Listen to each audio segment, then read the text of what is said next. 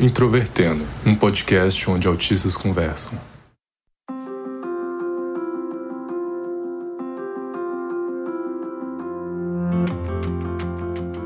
Olá para você que escuta o podcast Introvertendo e talvez tenha uma relação conflituosa com a religião.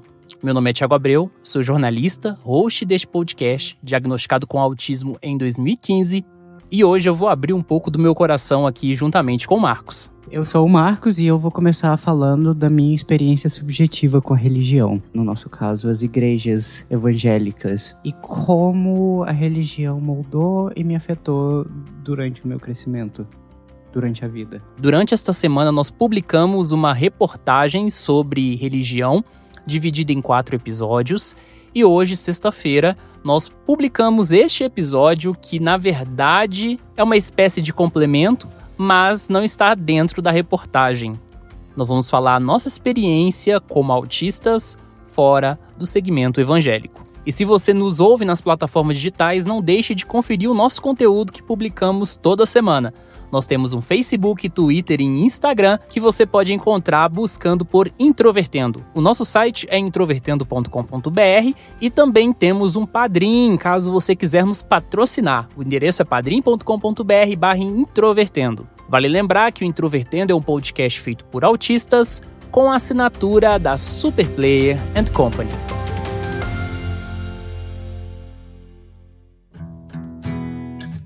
Eu e o Thiago, a gente tem experiências bem parecidas. Eu acho que a gente tem visões bem parecidas sobre a igreja. Ele também já tem um histórico parecido, né, de crescer em, em igrejas evangélicas. Eu acho que eu e ele, a gente tem essa experiência em comum, que a gente se identifica com esse pessoal que é o desviado da igreja. É, você tem razão. Minha família materna hoje é um pouco mesclada a questão da religião. Tem alguns que são evangélicos e tem alguns que são católicos não praticantes e tem alguns que são meio sem religião. Já a família do meu pai, quase toda adventista. Então você já imagina os problemas que eu tinha em alguns sábados. a minha família, tanto materna quanto paterna, vem do Vale do São Francisco. Eu nasci em São Paulo e com mais ou menos um ano nós nos mudamos para Minas, na região metropolitana de BH, na cidade de Contagem. Pouco tempo ali, minha mãe acabou se convertendo ao cristianismo. Ela frequentava a Igreja Assembleia de Deus, Ministério Missão, e uma coisa muito característica da minha mãe, quando ela fez parte da Igreja Assembleia, foi a mudança de costumes. Ela começou a usar saia, deixou o cabelo crescer, já não usava muitos adereços. Foi toda uma questão de costume e comportamento que começou a mudar e isso começou a gerar um certo incômodo nela. Quando nós nos mudamos para Goiás, ocorreu uma situação um dia que ela estava andando numa rua, levou um escorregão numa praça muito movimentada e ela caiu de pernas abertas. Foi um constrangimento muito grande. Depois desse dia, ela decidiu que nunca mais ia usar a saia, e foi aí que eu considero o momento que ela realmente se desvinculou desse movimento pentecostal da Assembleia de Deus. Já eu, desde criança, tinha uma participação muito grande nesse movimento pentecostal na igreja que minha mãe frequentava.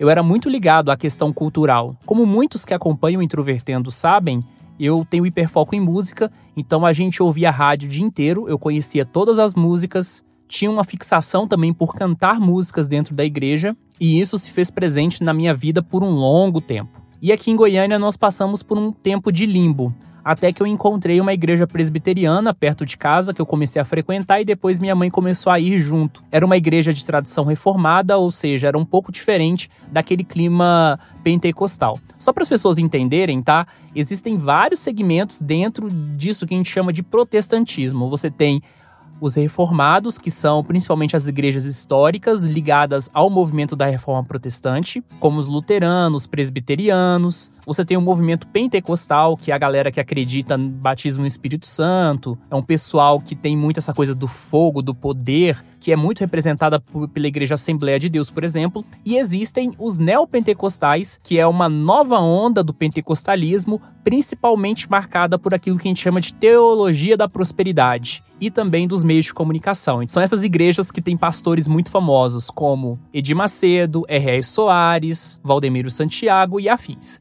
A gente ficou na igreja presbiteriana durante um tempo, até que minha mãe se mudou para a Igreja Internacional da Graça de Deus, que é do R.R. Soares, que ela tá até hoje, inclusive. E ela fez essa mudança principalmente por causa da questão dos costumes. As igrejas neopentecostais têm essa característica de não oprimir muito as pessoas com relação à vestimenta. Então, o que realmente atraiu ela não foi o discurso da prosperidade propriamente dito, mas sim essa liberdade de ela ser quem ela é. Já eu, além dessas igrejas, eu fiz parte de várias outras, mas eu vou falar isso depois. Sua mãe já era feminista, né?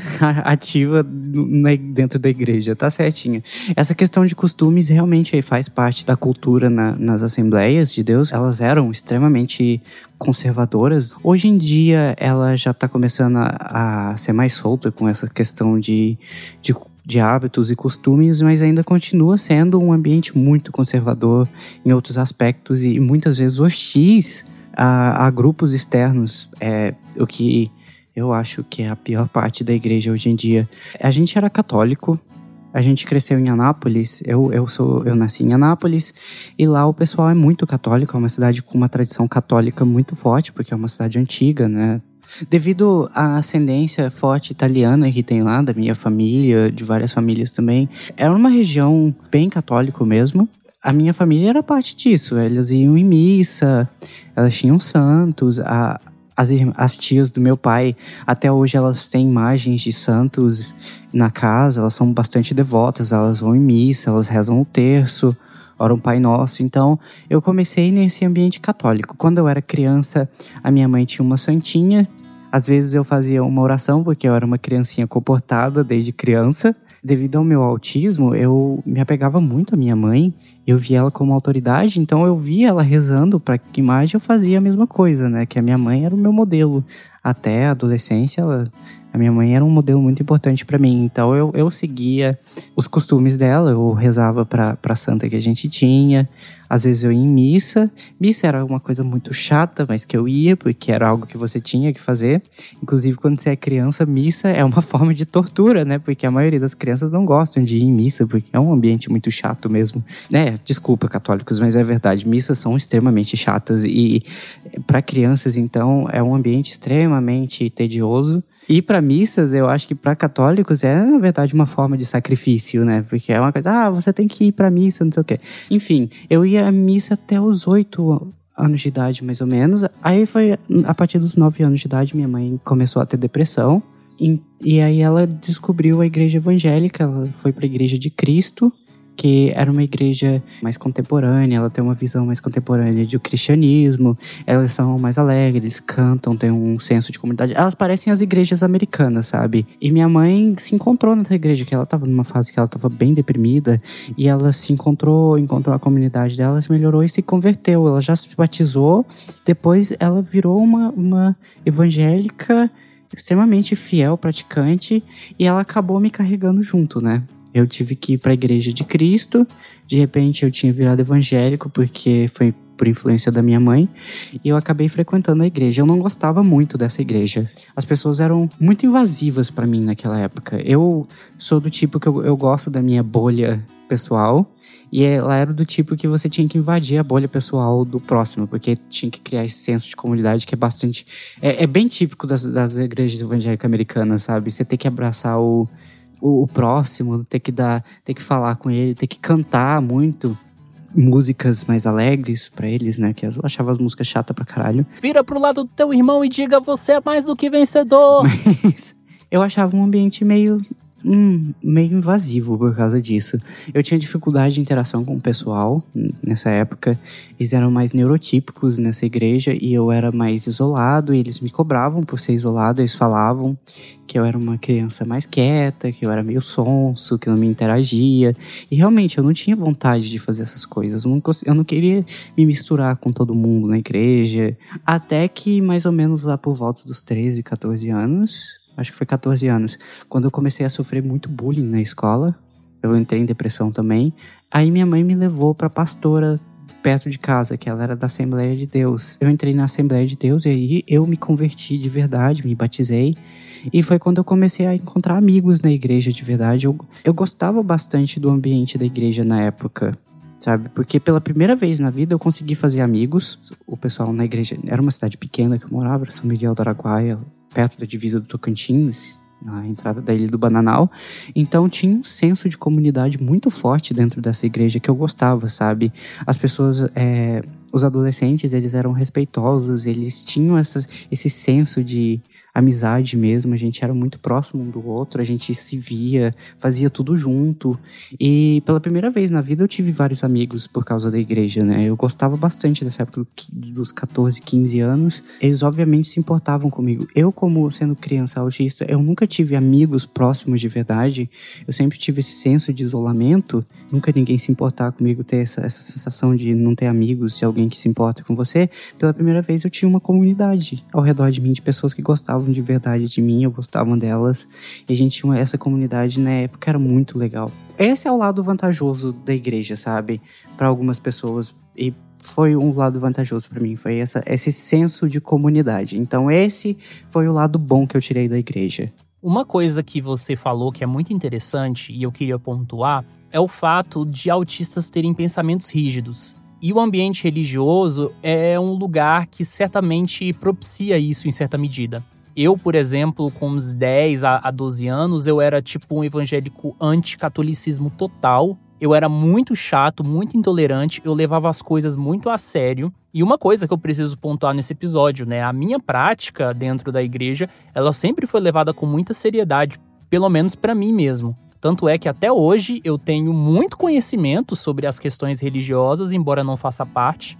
E ainda bem também que esse meu pensamento foi se flexibilizando com o tempo. Não, então, eu também era essa questão da visão autista, é, do, do, autista, ele ter essa tendência de criar uma visão super forte e específica do mundo, né? E a religião ajuda você a criar uma, uma essa visão específica. Eu também me tornei um, um evangélico ultraconservador, com opiniões fortes e anticatólico na época, nessa fase dos 13, 14 anos. Eu também tinha um senso moral muito forte. Eu acho que isso é parte do autismo, né? Do autista na religião. É, é um ambiente que a gente acaba ficando bem chato mesmo. Eu tive isso também. Com certeza. Outro aspecto importante que você falou é a socialização. Uma coisa muito comum em autistas que têm diagnóstico tardio, como você e eu, é o fato da escola ser o ambiente em que as nossas dificuldades de interação são mais explicitadas. E eu acho que a igreja é um outro lugar muito frequente que não necessariamente as pessoas prestam atenção. Durante grande parte da minha infância e adolescência, eu fiz parte de comunidades pequenas, então eu não tive tantos problemas com isso. Na verdade, a igreja era um ambiente que eu poderia desabafar numa relação vertical com o divino sobre o bullying e sobre as agressões que eu sofria. 2007 e 2008 foram anos muito difíceis na minha vida, eu lembro bem, e eu ia para a igreja e era como se fosse o céu, sabe, onde eu ia porque era o lugar que eu realmente me sentia aceito, porque era o lugar que eu realmente sentia um certo nível que eu poderia chamar de paz, de tranquilidade. E eu voltaria para a vida social, para a vida entre aspas mundana, apanhar de todo mundo, sofrer agressão verbal e que no final de semana eu voltaria para descarregar e tudo mais. Você falou que a sua vida começou a deslanchar em termos de socialização nesse espaço, mas quando que as coisas começaram a dar errado? Então, nesse aspecto eu concordo com você sobre é, no começo a igreja ser um, um lugar para um refúgio que a gente sofre bastante bullying na escola, então a igreja se tornou um, um lugar mesmo de refúgio. Mas eu acho que eu dei sorte porque eu me tornei muito sociável na igreja, sabe? Nessa época da igreja. Eu comecei a me soltar bastante, eu comecei a ficar uma pessoa agradável. Eu era bastante sociável, o pessoal gostava de mim, do meu jeito excêntrico de ser também. Porque eu tinha um jeito excêntrico, mas eu, eu, eu me tornei extremamente sociável eu não sei o que aconteceu. Eu acho que é por causa da fase também, da adolescência. A gente se torna muito sociável nessa época. E a parte que tá todo mundo extremamente sociável é a época que a gente tem mais contato um com o outro. E eu dei sorte de, na minha igreja, eu ter criado essa comunidade nessa, na Assembleia de Deus e, e dos meus amigos terem sido maravilhosos comigo e terem sido pessoas que, na época, eu achava que eu tinha encontrado pote de ouro. Então, não cheguei a sofrer bullying nessa igreja, mas, mas esse é o lado positivo da igreja. Isso foi o que eu tirei de bom da igreja, da época, mas hoje em dia eu não tenho mais paciência para igreja. Tem vários pontos negativos que eu gostaria de discutir depois. Tá, mas você não respondeu minha pergunta. Quando que as coisas começaram a dar errado? Aí que tá. Porque o meu problema com a igreja não foi com as pessoas em si. Eu não sofri bullying e tal. Mas é com a ideologia da igreja. A partir do momento que eu voltei a estudar, porque eu parei de estudar por um bom tempo, eu parei de ler, eu me tornei muito religioso. Quando eu estudava era algo de religioso. Eu queria ser teólogo, eu queria virar pastor, porque eu acabei focando demais, hiperfocando nos ensinamentos religiosos e eu criei um sistema moral muito fixo, uma visão de mundo bem fechada na igreja, sabe? Eu virei um evangélico conservador. Aí começaram a surgir os conflitos internos, né? Porque eu não tinha desenvolvido meu pensamento crítico ainda nessa época. Então eu absorvi as coisas da igreja e virou meu hiperfoco e eu virei uma pessoa extremamente religiosa. Eu era basicamente chato igual o Newton na época dele, quando ele era religioso é, os primeiros filósofos, tipo Descartes, sabe? Eu acho que quando a pessoa é inteligente, ela acha esse sistema moral, moral tão fixo, ela se fixa nisso, ela vai começar a criar um sistema moral bem complexo, é, baseado no da igreja, e, e vai se apegar bastante nisso. Eu me vejo muito como Newton na época, sabe? Ele era uma pessoa extremamente chata, religiosa. Depois da adolescência foi quando os problemas começaram a surgir. Que aí eu voltei a estudar, e aí eu comecei a ter o início do desenvolvimento do pensamento crítico. Você está falando de ensino superior? Não, no final do ensino médio. Foi quando eu voltei a estudar, porque aí é a época que eu acordei pra vida que eu ia estudar pro vestibular, que eu queria entrar na universidade. Aí, a partir do que eu terminei o ensino médio, eu passei um ano estudando sozinho e foi o momento que eu desenvolvi pensamento crítico mesmo. Aí as inconsistências, né, começaram a surgir e hoje em dia eu percebi o tanto que eu fui manipulado e o tanto que a religião, na verdade, é uma forma de é, indoutrinação e lavagem cerebral. É um culto que muda o pensamento das pessoas de uma forma radical, de uma forma que não corresponde à realidade e fecha muito o pensamento crítico das pessoas, cega as pessoas, cria um problema de dissonância cognitiva na pessoa, porque as evidências da vida real, do mundo real, não correspondem ao que é dito e, e, e pregado na religião, nessa, na igreja, é, o que cria dissonância cognitiva, que a gente tem que criar dissonância para explicar essa é, o conflito entre a vida real e o que é dito, e também hoje em dia a igreja se tornou uma das maiores fontes de pregamento de ódio no Brasil. Né? Isso é um problema, porque ela se tornou extremamente homofóbica, excludente, perseguidora de tudo que é diferente dela. Ela se autodenomina perseguida, mas ironicamente a igreja é um dos maiores perseguidores de pensamento diferente. É uma das instituições que tem mais problemas em aceitamento de ideias diferentes da dela, sabe? E ela persegue mesmo, e isso se tornou um problema. É, isso criou conflitos comigo mesmo também, porque eu, depois eu me redescobri como sendo parte de uma minoria que era desprezada pela igreja. É, e eu passei a ser de religioso a ser um a, a, fazer parte da comunidade que é desprezada e mal vista e odiada pela igreja. Então, isso foi o meu maior conflito com a religião. No meu caso, foi um pouco diferente. Eu frequentava a mesma igreja que a minha mãe durante muitos anos desenvolvia até funções lá dentro, cantava e etc. Mas aí, entre 2011 e 2012, eu tive uma crise muito grande com as minhas notas no ensino médio. Elas começaram a despencar e isso me gerava muita preocupação. Isso também afetou meu emocional, porque eu me via cada vez mais sozinho, já estava ali no ápice da adolescência, não tinha amigos, não tinha nada. E aí eu fiquei deprimido e fiquei sem vontade de ir para a igreja. Não tinha feito nada de errado, talvez alguém possa ter pensado, sei lá, mas isso para mim também não importava na altura do campeonato. E aí, quando essa prática religiosa saiu da minha rotina, o retorno era algo dolorido. Eu voltei a frequentar, mas não era a mesma coisa de antes. Era como se aquilo não fizesse mais sentido para mim porque no tempo que eu estava fora, eu tinha me reacostumado a uma dinâmica completamente diferente. E você tem um apego à, rotina que é maior que o meu também, né? Que no seu caso, o apego à rotina é um dos é um dos fatores mais importantes da sua personalidade. Com certeza. Então, nesse processo de retorno, eu me sentia muito desconfortável. E aí, nesse período que eu estava frequentando, mas me sentindo desconfortável, eu reencontrei pela internet um colega do ensino fundamental que, inclusive, morava bem perto de casa. E ele me convidou para a gente se reencontrar na igreja que ele frequentava. E quando eu cheguei lá, eu me vi exatamente no contexto que você passou, Marcos, na outra igreja. Um ambiente muito sociável, com muita música, em que todo mundo aparentemente quer ser seu amigo, mas na verdade é uma interação fake, porque o pessoal quer te jogar dentro de um sistema. E aí talvez o pessoal esteja estranhando um pouco. Existem algumas igrejas evangélicas ligadas ao movimento neopentecostal também, que são as chamadas igrejas em célula. Então, só para você que não sabe o que é igreja em células, eu vou explicar de uma forma bem simples, tá? A igreja em células é uma igreja comum, certo? Que tem pastor, que tem a liderança e tem o corpo de membros. Só que esse corpo de membros é dividido em pequenos grupos e cada grupo tem um nome.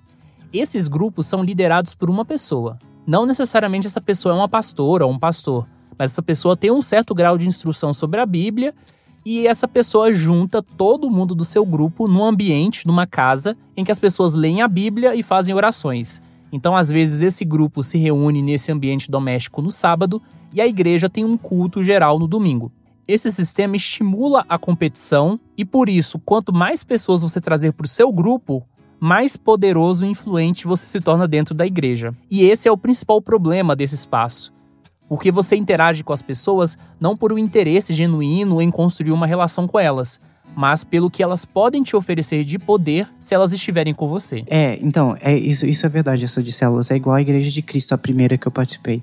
É de forçação, de interação, de ter que forçar essa coisa que é bem fake mesmo, que na realidade é tudo de fachada. Sim, e eu tive uma situação bem particular nesse período que foi diretamente relacionada à líder desse grupo que eu fazia parte. Eu fiquei nessa igreja por poucos meses, tá? Foi um período bastante conturbado. Ela era psicóloga, trabalhava com RH e ela ficava fazendo comentários sobre o meu comportamento. Então, assim, eu era uma pessoa pouco sociável, já era meio questionador, o pessoal olhava com uma certa desconfiança e ela sempre ficava fazendo apontamentos que me deixavam desconfortável. Teve um dia específico que ela chegou e eu fui cumprimentá-la como todo mundo fazia, dando um abraço. E aí ela falou na frente de todo mundo: é, quem abraça desse jeito é porque quer soltar logo. E aquilo me deixou muito chateado. Para quem passou a vida inteira sendo rotulado de estranho, sofrendo bullying, etc., eu fiquei voltando para casa com a cabeça muito confusa, tentando entender o que havia de errado comigo. E foi nesse dia que eu iniciei por uma busca por respostas, que tempos depois me chegou ao diagnóstico de síndrome de Asperger. Então, pelo menos, alguma contribuição isso teve. Sem falar que ela sempre arrumava alguma das situações para poder trazer alguma lição de moral para mim, falando: olha, tá vendo que você precisa fazer amigos? Até que chegou um dia que ocorreu uma pregação sobre um tema que, particularmente, teologicamente, né, dentro da lógica cristã, para mim era absurdo. Que algumas igrejas em células acreditam que é o conceito de maldição hereditária, que seria o fato de que existem famílias que carregam maldições em suas várias gerações e que você precisa passar por um ritual para quebrar isso. Dentro da lógica cristã, isso para mim não faz o menor sentido, já que a morte de Jesus Cristo representaria isso. Então você não precisaria passar por uma sessão de maldição hereditária. Mas enfim, houve essa pregação, para mim foi a gota d'água e aí eu decidi que eu não ia frequentar mais lá. E aí eu voltei para a busca de uma nova igreja. Conheci uma igreja muito legal que já tinha uma outra vertente teológica que as pessoas chamam de teologia da missão integral, ou seja, eu caminhei mesmo em todas as possibilidades do segmento evangélico. Era uma igreja que eu era muito bem recebido, muito respeitado. Tinha também lá os pequenos grupos, mas não eram células e que não promoviam competição dessa forma. Mas de novo veio a questão da rotina. Foi o período que eu comecei a trabalhar e fiz algumas amizades, o pessoal que virou meu amigo no episódio 69, e aí eu percebi que tinha um mito que foi quebrado na minha vida naquele momento. Porque eu sempre tinha aquela ideia da pessoa desviada como uma pessoa triste, como uma pessoa incerta, como uma pessoa perdida, uma pessoa que só seria feliz de novo se ela retornasse e que ela viveria uma vida de pecado e, e enfim. E eu precisei me afastar da igreja temporariamente por causa do meu cursinho pré-vestibular. Os dias e horários não batiam. E no final de semana eu tinha aquilo que autistas muito frequentemente têm, que é aquele cansaço social. Então não tinha possibilidade de eu frequentar a igreja enquanto eu estivesse fazendo cursinho. Então eu fiquei cerca de seis meses sem frequentar. O pessoal sabia que era por causa dos estudos. E aí, quando eu tentei frequentar de novo, não fazia sentido. Porque eu percebi que nesse período que eu estava fora da igreja, entre aspas, eu estava muito mais feliz do que na época que eu estava dentro. Eu tinha amigos, eu era respeitado, eu tinha uma vida saudável.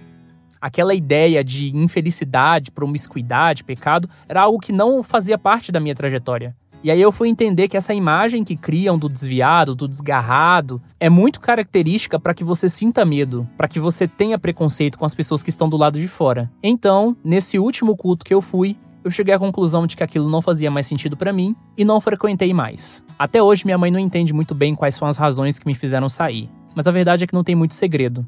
Chegou o momento que aquilo parou de fazer sentido e eu vi que eu estava muito mais feliz fora do que dentro. E também não carreguei nenhuma mágoa de ninguém, porque essa última igreja que eu fui realmente era um ambiente legal.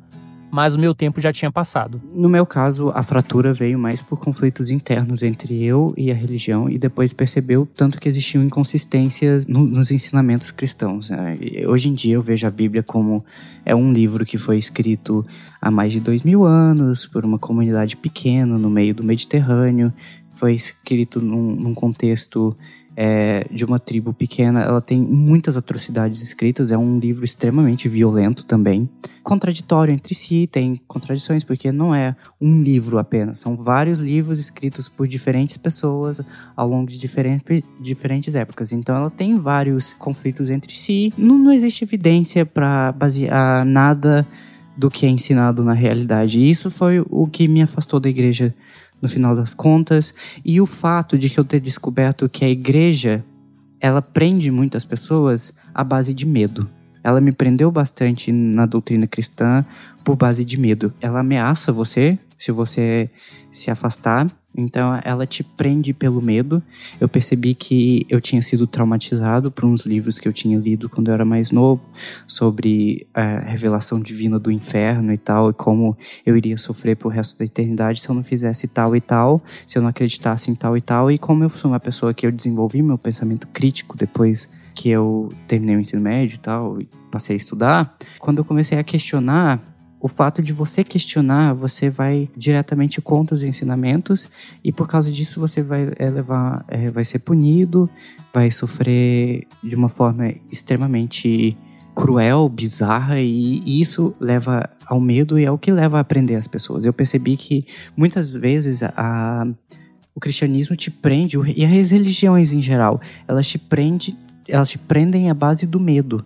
E isso é um problema que eu percebi mais para frente e, e, por causa disso eu sou totalmente contra religiões. Eu vejo o impacto negativo que tem no bem-estar emocional da pessoa e é exatamente o contrário do que ela prega fazer, né? Que é melhorar o seu bem-estar, quando na verdade ela tá piorando ao te prender com medo, ao te fazer é, não questionar.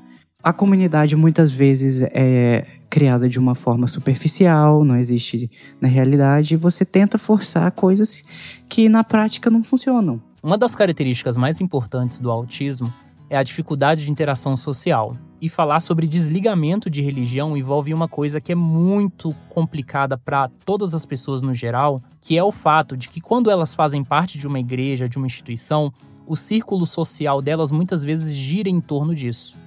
Eu fico imaginando que para autistas que passam por esse processo é algo muito doloroso. Pelo menos para mim, em certa medida, foi um pouco complicado, porque eu nem tinha vida social. Então, a igreja era o meu ambiente de vida social diferente da escola ou do trabalho. E aí, quando eu saí da igreja, eu não tinha para onde sair. Eu tive que redescobrir a cidade, inclusive. E foi traumático para você, Marcos? Não no meu caso, porque como era todo mundo adolescente na época que eu era da igreja, acabou que o fato de todo mundo se afastar e seguir o próprio rumo da vida foi algo natural, porque a gente já estava terminando o ensino médio, então cada um foi para uma cidade, todo mundo, a gente uma parte ficou na cidade e continuou na igreja até hoje. Outra parte foi para Goiânia, outro foi para outras cidades ao redor, e cada um foi naturalmente se afastando como parte do ciclo da vida da gente entrar na, na vida adulta e cada um seguiu o destino e a gente não se vê mais, que é um parte do ciclo da vida. Então, para mim, não teve esse, essa retirada traumática de perder o ciclo social, porque foi algo natural que ocorreu, porque iria ocorrer naturalmente de qualquer jeito. Porque quando eu saí da igreja, eu também mudei de cidade. E aí eu parei de frequentar a igreja, porque eu já não queria mais. Aí a igreja, quando eu, aí depois que eu saí de São Miguel Taguaia, eu fui para Inhumas. Eu não gostava de Inhumas, não gostava do ambiente da igreja, não consegui fazer amizade, não fiz questão de continuar indo na igreja na época. Então, é para mim não teve essa ideia do trauma. Mas eu completamente entendo o que você disse, porque realmente, se eu tivesse me afastado assim e fosse o meu único ciclo social, teria sido algo que teria mudado completamente minha rotina e, e teria sido algo mais traumático. Mas na, na minha experiência pessoal isso não aconteceu. Então, Sim, eu te entendo. No meu caso, foi menos difícil, justamente pela construção de um círculo social. Então, os meus amigos, eles foram suprindo essa demanda. E acabei desenvolvendo uma vida para além disso. E apesar do movimento evangélico ter uma péssima imagem social hoje em dia, o meu processo de desligamento ele foi tão natural que eu não tenho nenhuma mágoa ou nenhum tipo de incômodo com o processo da saída. E eu consigo ver esse meio religioso como um fenômeno cultural. Inclusive, eu parei de frequentar a igreja, mas eu trabalhava muito com mídia. E eu acabei acompanhando principalmente manifestações musicais de música religiosa por muitos anos. Eu tinha um hiperfoco em música religiosa e basicamente se você quiser conversar comigo sobre música evangélica, eu sei muita coisa desde a década de 60 até os dias de hoje tanto em termos históricos, tanto em termos musicais, artistas, bandas. Eu devo ter aqui uns 200 ou 300 discos evangélicos aqui em casa que foram somados ao longo do tempo. Apesar de praticamente todos eles não terem muito valor para mim hoje, eles fizeram parte da minha vida, estão guardados e são obras culturais que acabam falando bastante sobre a história desse movimento dentro do Brasil. Quando eu era criança, eu era muito fã de alguns artistas e bandas. Minha banda favorita era o Trazendo a Arca. Davi Sasser e Luiz Arcanjo, para mim, eles eram o Lennon McCartney da música evangélica, sabe? Dois vocalistas, compositores que trabalhavam juntos e escreviam grandes canções. Inclusive, a banda se dividiu durante uma época e um sonho meu de infância era ver a banda reunida de novo. E eles se reuniram durante essa pandemia, quando o segmento religioso já perdeu o significado para mim. Mas como fez parte desse período da infância, eu assisti escondido, para que ninguém soubesse. E agora eu tô revelando aqui para vocês. Eu tenho esse respeito por esse lado cultural do segmento evangélico, mas eu falo isso para ilustrar o quanto que eu estou bem resolvido com isso. Eu estou muito feliz fora da igreja. Ela não tem um significado direto para mim e eu não tenho nenhum tipo de mágoa. Consigo respeitá-la como fenômeno cultural. Eu me tornei extremamente secular. Na minha visão é que hoje em dia na sociedade moderna em que a tecnologia avançou, a ciência está a mais avançada que já teve na história da humanidade, a gente tem conhecimento suficiente para se tornar uma sociedade completamente secular, porque a gente tem evidências para as questões da vida. Na verdade, são questões filosóficas é, hoje em dia que, que, que, suprem a necessidade de responder questionamentos internos humanos, como por exemplo qual o sentido da vida, essas coisas. Hoje em dia é, seria a filosofia que daria essas opções e você não necessariamente precisaria de religiões. Você tem outros tipos de instituições que criam ambientes sociáveis que não forçam tanto também, então você não precisa de religião para isso. E eu acho que religiões são extremamente limitantes também, pelo fato de que elas limitam o seu ponto de vista do mundo, que elas não permitem que você explore. Talvez a única exceção fosse o budismo, que é a única religião que eu conheço que, que tipo incentiva a exploração, porque as outras são extremamente limitantes, elas limitam a sua visão de mundo, elas limitam o que você pode entender do mundo, uma forma de atraso, de, de, de atraso de progresso social sinceramente. Essa é a minha visão moderna sobre religião. Mas, claro, tem pessoas que acham conforto na religião, mas eu, sinceramente, acho que são pessoas que não conseguem se resolver bem consigo, consigo próprias, porque eu consegui me resolver com as questões filosóficas, ah, qual o sentido da vida e tal, por que, que eu existo de forma secular e sem precisar de deuses e explicações místicas ou supernaturais. Então eu acho que pessoas que precisam de religião para achar conforto são pessoas que não conseguem se resolver bem com a realidade. Então essa é a minha visão. Tá, você pode achar conforto no seu Deus. Eu, eu totalmente respeito nisso. A minha tia, por exemplo, ela tem câncer eu vejo o tanto que a religião dá força para ela. A minha mãe teve uma vida difícil, eu vejo que Deus dá conforto para ela e eu não vou contra isso jamais. Eu respeito, sabe? Eu acho que o respeito é importante, mas internamente eu acredito que são pessoas que não conseguem se resolver consigo mesmo e com a realidade do mundo, que a realidade é algo difícil demais para aceitar para algumas pessoas e que elas necessitam de algo supernatural, de algo que um contato social. Tudo bem, eu respeito isso, mas eu acho que é algo limitante. E eu queria dizer que eu fico muito feliz por ter gravado esse episódio e por ter feito essa reportagem também junto com o Victor. Foi algo muito bom para mim ver tantas diferentes visões. Foi tão bom gravar isso aqui agora com o Marcos, porque ao longo dos anos que a gente se conhece, a gente sempre conversou muito sobre isso. E espero que se você estiver passando por alguma tensão, que isso também se resolva com você. Um abraço e até o nosso próximo episódio. Olá pessoal, vou trazer aqui com vocês algumas leituras de e-mails e tem muita coisa para essa semana, então vamos lá. A Patrícia Garcia mandou um e-mail sobre o episódio 113, Messi não é autista. Vamos lá. Confesso que estava com um pouco de preguiça para ouvir o episódio 113, Messi não é autista. Achei que seria meio bobo e superficial, mas me surpreendi positivamente. O caso do Messi foi apenas o plano de fundo para uma reflexão interessantíssima sobre fake news e outros assuntos importantes. No fim das contas, acho que foi um dos meus episódios favoritos do Introvertendo.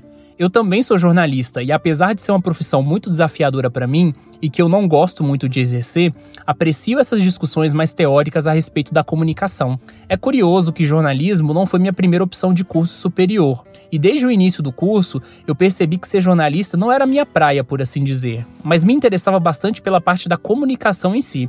Talvez por ser uma deficiência em mim, eu gosto de analisar e aprender mais sobre o assunto.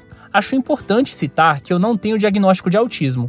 Comecei a suspeitar há dois anos e meio, mas por não ter encontrado um especialista em autismo adulto no meu estado, somado com um misto de ansiedade social e não saber lidar com situações diferentes, acabei não indo em busca de uma investigação com profissionais. Mas gosto de ouvir o podcast, pois me identifico com várias coisas e algumas reflexões me fazem amadurecer e pensar em novas formas de lidar com minhas dificuldades. Inclusive, resolvi que finalmente chegou a hora de ir em busca de um diagnóstico, seja ele qual for. Só falta tomar coragem, risos. E, Patrícia, muito obrigado pelo seu e-mail. O episódio do Messi foi muito engraçado. Eu vou contar uma história bem rápido aqui. Que seria um episódio que eu gravaria junto com o William Timura e com a participação do Pedro Henrique Kishi. E aí chegou na hora de gravar, o William não apareceu, o computador do William tinha estragado, ele tinha perdido todos os horários, toda a organização que ele tinha. E aí eu cheguei pro Kish e falei: bora gravar? Bora. E aí eu e o Pedro gravamos assim de uma vez só. Foi o episódio mais rápido, acho que já gravado na história do Introvertendo.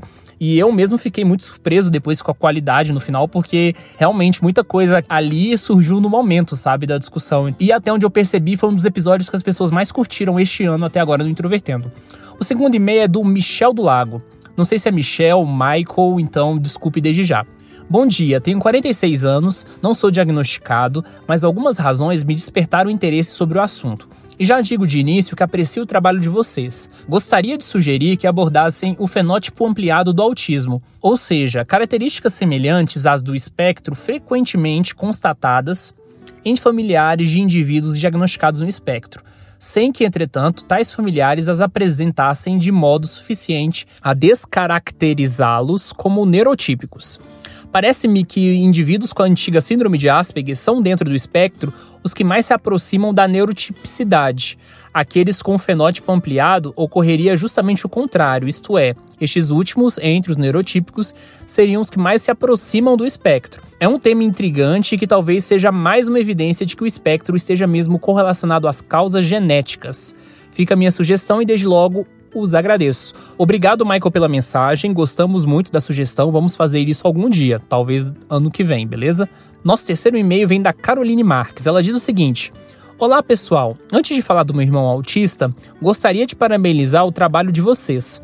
Sempre tive muita preocupação se autistas tinham oportunidades ou até mesmo conseguir fazer faculdade, trabalhar e etc.